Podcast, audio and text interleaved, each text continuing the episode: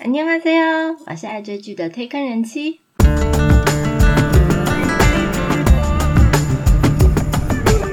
欢迎大家来听我说句话，跟着我一起掉入无止境的追剧人生吧。Hello，我是推坑人妻，先跟大家说一个最新消息。 昨天就是礼拜一，因为今天录音的时间是星期二，就是我们的国民 MC 刘在硕确诊了。天呐！现在的新冠肺炎变种、变种又在变种，又有新一波变种的病毒，所以各位朋友还是千万不要轻忽这个病毒，好吗？大家是不是曾经想过，如果你能够长得像谁谁谁一样聪明，该有多好呢？诶，这个好像我们小时候啊，被妈妈碎念的时候会听到说的话，好像说：“诶，你跟隔壁小明一样聪明，就可以考前三名了。”那我们长大懂事之后，自己就会常觉得，如果我们自己的脑袋瓜跟谁谁谁一样精明，该有多好。这好像都是看到新闻啊，某某某成功创业家凯旋归国的报道以后，就会觉得这样子好。虽然呢，不知道将来有没有这样子的黑科技会不会实现。不过今天来介绍一个脑洞大开的医学惊悚韩剧《Doctor Brain》大脑博士。嗯，题外话，本来其实我这个礼拜是要安排智异山的介绍内容，因为大家都知道，我等待智异山就是我们信君的新戏，等了大半年，我非常疯狂的推荐这部戏，而且上礼拜满心期待这部戏终于要大结局完结篇了，唉，想不到这部戏的结局让我太出戏了。我连写他评价的动力都没有了，我只想问自己：天哪，我到底看了什么东西？网络上也是一片哀嚎，智异山到底在干什么？好，那更别说我要去推荐他，我也不能泯灭自己的良心，硬是要推荐他，因为我自己都差一点点看不下去。索性我就直接遗忘他，再会了我的信君。你们还是好好的去准备《师战朝鲜》第三季吧。回归主题，《Doctor Brain》的大岛博士这一部是 Apple TV Plus 在十一月四号开播的首部韩剧影集，总共只有六集。它的故事是改编自韩国当红的科幻题材同名网络漫画。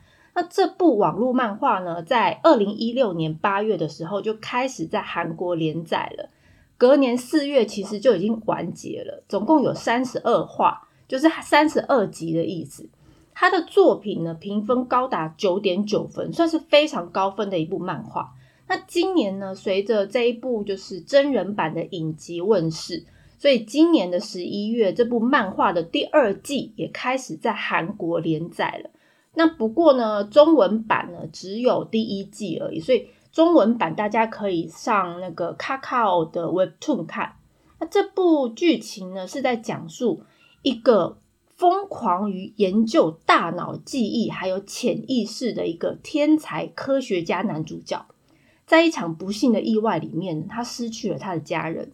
那他不愿意接受这个真相，他所以他不顾一切的生命伦理。他想要透过还没有被认可的技术，把他人的大脑里面的记忆，呃，去剖析、还原整个案情，那揭露这个意外背后的神秘真相。这部戏呢，是由电影《鬼魅》、《看见恶魔》还有《密探》的金之云导演执导。他的电影呢，在韩国还有国际上都非常的有知名度。那金之云导演他其实表示，他有看过原版的漫画，那觉得进入他人大脑这个设定蛮有趣的，而且他觉得整个漫画的感觉呢，非常接近他自己很喜欢的黑色电影，所以在强调阴影还有明暗的风格里面，那故事也很着重剧情跟人物的心理变化。所以他自己非常喜欢，那觉得如果直接把这个漫画的氛围直接带到作品里面，效果应该就很不错。因为这部片毕竟是医学科技题材的剧情，所以为了把故事里面啊脑部科学研究要演绎的非常的真实，比较比较康。那导演呢还特地邀请了。韩国脑部科学领域的领头羊郑在胜博士担任这部片的监制，所以就是要在说不敢唬烂荧幕前的观众，免得又要被拿出来炮轰说不专业。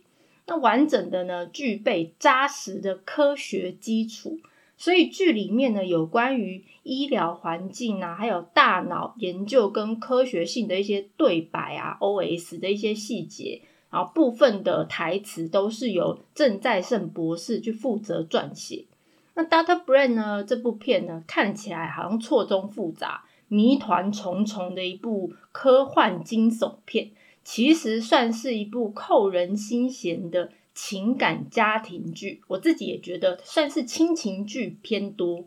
这部片不只是 Apple TV Plus 首部韩语原创连续剧，也是金之云导演他第一次执导韩剧，果然是用电影等级去拍摄的，很值得推荐大家这一部片。这部片男主角找来从韩剧《老婆这周要出墙》里面先戴上绿帽的丈夫，又或者在我的大叔里面那个暖心大叔，到全球热播电影《寄生上流》里面那一个不食人间烟火的富豪社长，还因此荣获美国演员工会奖的李善均。那他的魅力呢，可以说是消化每个不同的角色。这一次，他在这一部戏里面饰演男主角，叫高世元，是一个没有办法感受情绪的一个天才科学家。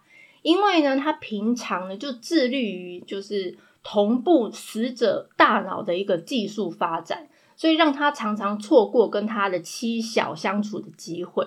那后来呢，他的妻儿呢，在一个不明事故上发生了意外。但是他为了解开这个事故的谜团，他就利用自己的一些科学才能呢，进入这个事故相关人的一个大脑里面，探究他们的一些记忆，体验一切从未体验过的一个感受，借此来弥补他对妻儿从来没有感受过的同情心的亏欠。唉，早知如此，何必当初呢？是不是失去才懂得珍惜？唉。李善均这个角色其实是有一点自闭症倾向，那所以他在前半段啊，他必须表现呢无法感受他人的情绪。简单来讲的话呢，就是他没有表情、面瘫的演技。其实我个人觉得这是一个高难度的演技。大家想想看，朴宝剑在电影《永生战》里面其实也是挑战这种演技。那我个人会觉得，就是面无表情啊，但是你又得。要表现出喜怒哀乐，这比装恐安还要难。那他呢？李善均在后半段，由于剧情的关系，他呢饰演的这个高世元的角色，透过了那些大脑同步的实验以后，自己的大脑也开始产生了一些变化。那终于开始有了一些情绪上的改变，能够感受到一些喜怒哀乐。那他的前后演技的一些大考验。那除了男主角李善均以外呢？Data Brain 也聚集了许多重量级的演员，像是《隧道》的女主角李玉英，还有前阵子因为《以无知名买嫩》里面黑帮老大角色而人气爆红的朴熙勋，以及《爱的迫降》里面女二徐智慧。那李玉英呢，饰演男主角世元的妻子才怡。那夫妻两个人其实都是脑科的科学家，那因为工作认识。那朴熙勋在剧里面是饰演一个私家侦探，而徐智慧呢，算是跳脱以往比较偏知性美女的风格，这次在剧里面是负责调查其中一个谋杀案的警探。剧中也蛮多动作片段，还能看到他大秀武打技能。不止这些演员。还有特别来客串的严太久等等，那是不是各个演员都是硬底子演技呀？好，先来说说这个哦，简单来说说他的故事吧。前面第一集呢，他是从一九九零年的秋天开始说起。那男主角高世元呢，他其实是一个自闭症的儿童，因为呢，他的大脑天生发展有点异常。他的海马体是一般儿童的两倍，杏仁体却是一般人的四分之一，导致他生性好奇，而且记忆力呢很惊人，但是缺乏了同理心。那我呢，特地谷歌了一下海马体和杏仁体到底是什么东西。那这两个体呢，都在大脑里面。那海马体主要是负责长时间记忆、跟储存、转换、跟定向等等功能，就是记忆力的记忆力的东西啦。那杏仁体呢，可以产生情绪激励，从而增强记忆。OK。所以表示男主角高士元呢，比一般人有更惊人的记忆力，但是他无法感同身受。所以就算他小时候目睹了母亲遇上了交通意外猝死，但是他还还是没有办法感受到悲伤。但是他却能马上秒记下撞死他妈妈的那个卡车的呃车牌号码。嗯，那世元长大了以后呢，由于对于自己脑部的结构，他自己很好奇，于是呢，他就专注研究相关的知识，所以他自己也成为了一个脑神经学家，而且发展出一套有关脑电波传输的独特理论。那透过解读脑电波的一个语言，所以借此可以了解别人的思想。它表面上呢，医学研究算是一个大突破。但是这个有点涉及到入侵他人的意思，所以在道德和法律上呢，一个问题就算难以解决，所以算是遭到就是呃相关院方的医学院的院方，所以呃禁止这个研究暂停这样。世元呢却觉得呢不以为意，那他世元呢其实他自己有一个呃老婆，还有他下面有个儿子，他的儿子叫道允。那道允呢，也遗传了他的父亲有自闭症。可惜道允在一场火灾中丧生了。那他的老婆呢，悲痛欲绝。那慢慢呢，开始产生了幻觉，声称自己看到了儿子。那不知是不是因为太过思念自己的儿子，所以选择了寻短。但是自杀未遂，所以陷入了昏迷，变成了一个植物人。所以就一直躺在那边。那他呃。世元为了调查自己儿子的死因呢，他就加紧了研究。其实他原本只只是觉得老婆只是因为太思念儿子，但是中间发生了一些事情，他相对的也想要知道儿子到底有没有真的死亡。本来大家应该都知道，通常啊还没有被认可的实验呢，都只能用可怜的小白鼠来做。但是呢，我们的世源居然不理院方的反对。擅自潜入停尸间，他找来一具死亡时间不超过三十六小时的一个遗体，来让他充当小白鼠，亲自进行人尸脑电波交换实验。结果他真的看到了死者的最后记忆。那当他回家了以后呢？私家侦探李康武就是朴熙勋扮演的这一个私家侦探。突然登门拜访他，想要打探呢他的老婆跟另外一个呃男子有什么关系？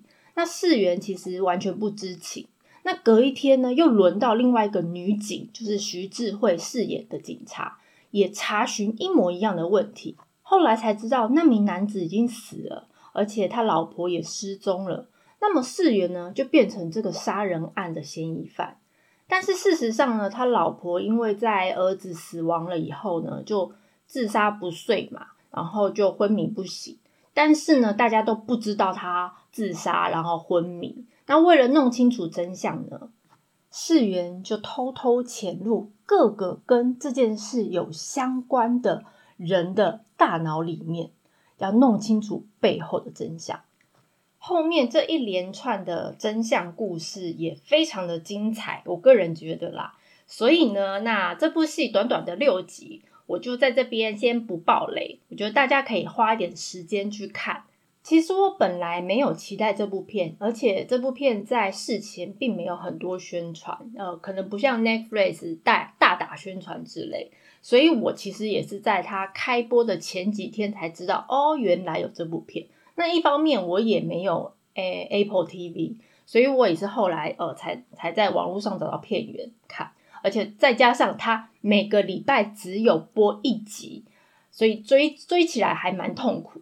但是我发现它的剧情故事让人想一追再追，虽然一个礼拜只有一个小时，不像其他片都至少有两个小时，但我就还是很想继续知道它为什么会这样。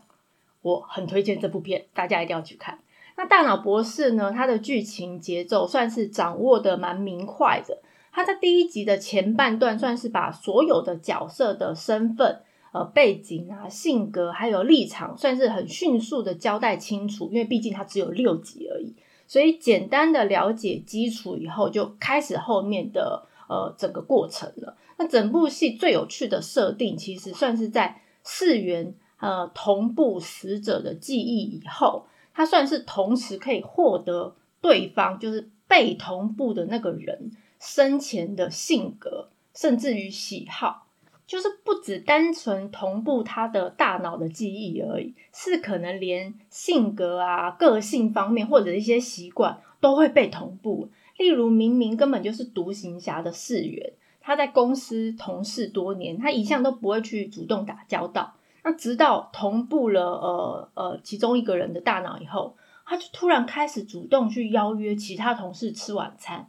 那同事都傻眼猫咪了，以为他是外星人，怎么会突然约我这样？那相信这个设计呢，对往后再揭穿一些后面的真相啊，有蛮重要的影响。那有关实验呢，也带来相当可怕的后遗症。就是世源跟死者在记忆都会有重叠的关系，所以会产生一些很像真的又很像假的一些幻觉，所以导致他慢慢分不清哪一个是现实，哪一个哪一个是假的。那大家不要以为这部片只能同步人人类而已，这部片还可以同步动物的大脑哦，很妙吧？那大脑博士呢，讲述算是现实跟记忆交错的题材。其实这种东西在好莱坞电影呢，算是屡见不鲜了。只是这题材在韩剧或者是韩国电影，好像我不记得有啦，可能是我想不起来。如果大家有记得想到什么的话，大家可以告诉我。那我记得像是里奥纳多的《全面启动》，好像也是类似这种题材，或者是休杰克曼的《追忆人》，大概也是类似的故事内容。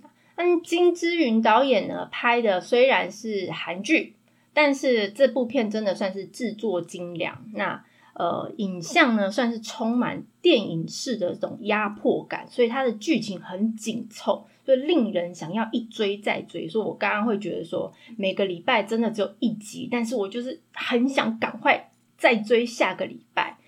这部片算是 Apple TV Plus 第一部韩剧的领头羊。明年还有更多更多韩剧要接着上演，不过我觉得可能是吃到 Netflix 的口水。第六集大结局的 ending 啊，也是做了一个开放式结局的大伏笔。可能是因为漫画已经有第二季了，那电视剧续拍第二季应该也是不为过了。不过因为 Apple TV Plus 串流服务可能有一点受限，所以。观众呢也会比较有受限的感觉，会不会真的拍第二季就不知道了。那我们来说说原版漫画吧。我有上网看了一下第一季的漫画，我觉得感觉不错。所以如果看完六集觉得蛮好看的朋友啊，也可以回头追追呃原版的漫画，才三十二集，我觉得蛮好看的。那导演金之云其实也他自己也是被漫画的故事设定给吸引的。那在编写剧本的时候，其实他有特地追加。原著里面没有的角色，加深世元生活里面呢的一些苦难的元素。哪些部分是漫画里面没有的呢？那我这边先爆个雷啦。那如果呃你是已经看完呃影集的人再回来看，你就会知道。那其实应该说，呃，影集是运用漫画故事的主轴跟主角而已。那像其他像世元的妻子，就他老婆跟他儿子，还有最终的大 boss，其实都是剧场版原创的人物，就是漫画里面没有的。那金之云导演呢，除了是延续漫画里面的情节以外呢，还把原著里面一些，它是每一个每一个谋杀谜团线性的叙事结构，它算是扩展多层的情节。让它算是串起来，发生一系列呃，在世元家里面的一个神秘故事和灾难，让整个故事比较有悬疑感，然后是一系列的感觉。那我觉得这部片意外的让我觉得很好看。作为一个非常喜欢悬疑片、侦探片的人妻，推荐这部片给大家。如果大家对于介绍的内容有什么想法，或想要了解哪一部韩剧，都欢迎大家来告诉我哦。喜欢内容的朋友，也希望大家多多关注、订阅哦。我是推坑人机，一起掉入无止境的追剧人生吧。下次见。今天没有片尾曲，拜。